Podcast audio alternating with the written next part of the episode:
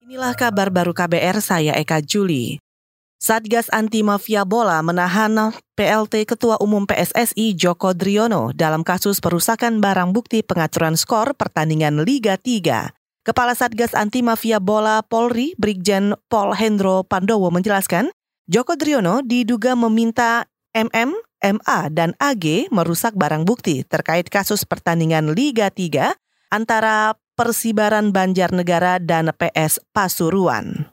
Berapa kali tidak hadir dan pada hari ini tanggal 25 Maret 2019 Saudara JD hadir dan tadi pukul 10.00 waktu Indonesia bagian Barat telah dilakukan pemeriksaan dan dilakukan gelar perkara pukul 14.00 waktu Indonesia Barat Satgas Anti Mafia telah melakukan penahanan terhadap saudara JD. Brigjen Pol Hendro Pramdowo juga melanjutkan perbuatan Joko Driono menghambat proses pengusutan kasus pengaturan skor, barang bukti yang dirusak berdampak Satgas Anti Mafia Bola tidak dapat menggali lagi terhadap pengaturan skor. Saudara Menteri Agama Lukman Hakim Syaifuddin menolak berkomentar terkait kasus jual beli jabatan di lingkungan Kementerian Agama. Ia mengatakan hanya akan memberikan keterangan resmi setelah KPK terlebih dahulu memanggil dan memintai keterangannya. Ya, mohon maaf eh, sebesar-besarnya kepada seluruh media, kepada publik. Eh, saya belum bisa menyampaikan hal-hal yang bisa terkait dengan materi perkara karena saya harus lebih menghormati KPK sebagai institusi resmi, tempat di mana mereka semestinya mendapatkan keterangan resmi pertama dari saya terkait dengan eh, persoalan ini. Jadi ya apa boleh buat sebelum saya memberikan keterangan resmi di hadapan KPK. Menteri Agama Lukman Hakim Saifuddin juga mengatakan menahan diri untuk tidak memberikan pernyataan apa pun lantaran hal itu berkaitan dengan etika.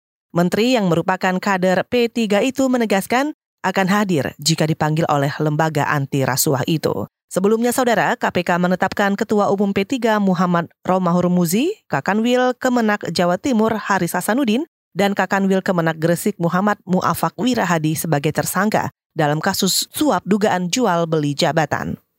Kita ke Aceh. Ribuan prajurit TNI Polri diterjunkan mengawal kampanye calon Presiden petahana Joko Widodo di kota Lok Semawi Aceh.